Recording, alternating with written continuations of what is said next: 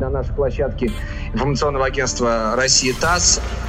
Произойдет перезагрузка, и мы на какие-то вещи посмотрим совершенно с другого угла. Вызов сегодня очень суровый. Поэтому очень интересно мне, как руководителю. На уровне нашей человеческой психологии, на уровне наших привычек.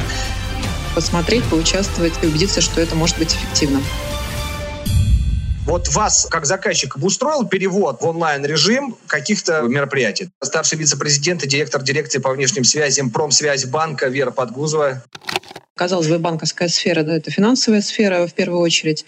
Однако, на самом деле, в нашей деятельности достаточно много мероприятий абсолютно разного формата и по количеству участников. То есть мы проводим сами, как банк, мероприятия касаемо финансовой грамотности населения в регионах. Соответственно, вот такие мероприятия, на мой взгляд, можно переводить э, в онлайн-формат, и они не будут сильно страдать.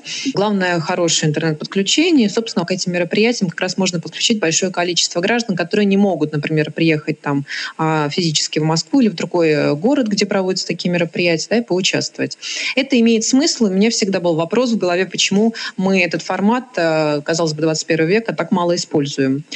Мне понравилось, это коллега предложил подключение каких-то, например, иностранных партнеров. Мне кажется, как раз э, тот опыт, который мы сейчас нарабатываем, он может быть продуктивен для будущего, может быть, подключать кого-то, кто не может приехать по каким-то причинам, не, не обязательно, да, это вирус, а просто по каким-то там причинам, причинам именно онлайн, потому что всегда интересно послушать каких-то спикеров действительно значимых, зарубежных, обменяться мнениями, услышать их опыт на том или ином предмете. Надо понимать э, выхлоп, который ты получаешь с того или иного мероприятия, от объема рекламы, от объема аудитории, от целевой аудитории. Поэтому, да, безусловно, онлайн, вот я поддерживаю, что это можно развивать и нужно развивать в современном мире, но мы забыли еще о некоторых моментах, которые на крупных мероприятиях происходят, ну, там, не общение э, на какую-то тему, да, на, на сессии или на круглом столе. Там же происходит масса всего дополнительного.